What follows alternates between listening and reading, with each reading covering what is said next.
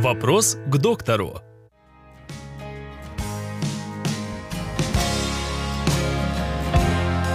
Каковы симптомы бронхиальной астмы?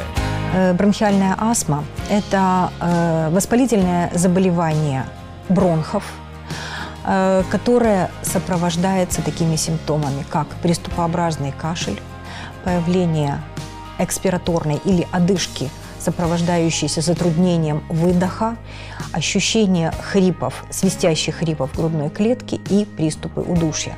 Притом эти симптомы больше беспокоят наших пациентов в ночное время или в ранние утренние часы. Э, зачастую бронхиальная астма связана с различными аллергенами, э, которые находятся во внешней среде. Но э, запустить обострение бронхиальной астмы может любой агент. Э, психологическое перенапряжение, стресс, перенесенные вирусные заболевания, э, бактериальная инфекция, они могут послужить толчком для развития как таковой бронхиальной астмы, так и для развития, э, собственно, обострения бронхиальной астмы.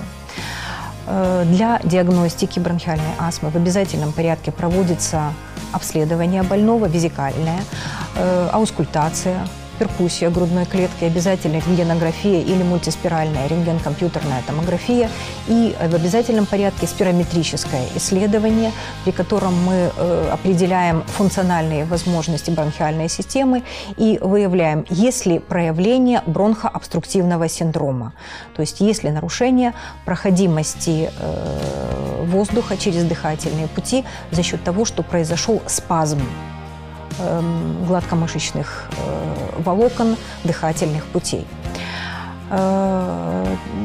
Э, на сегодняшний день мы очень часто сталкиваемся с бронхиальной астмой э, в период цветения различных растений, в период цветения тополей, когда летит тополиный пух – Наши пациенты жалуются на заложенность носа, отечность э, верхнего отдела дыхательных путей, а также появляющийся сухой надсадный кашель.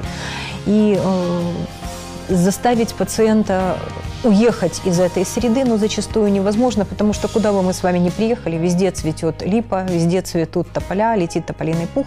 Поэтому э, для того, чтобы предупредить развитие приступа бронхиальной астмы, мы предлагаем базисную терапию.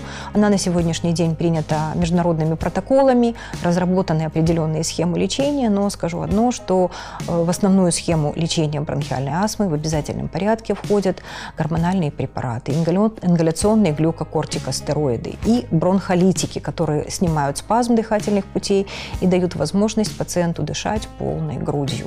Как альтернатива могут быть назначены альтилейкотриеновые препараты, но скажу, что данная схема лечения может быть пересмотрена, но она принимается пациентом пожизненно.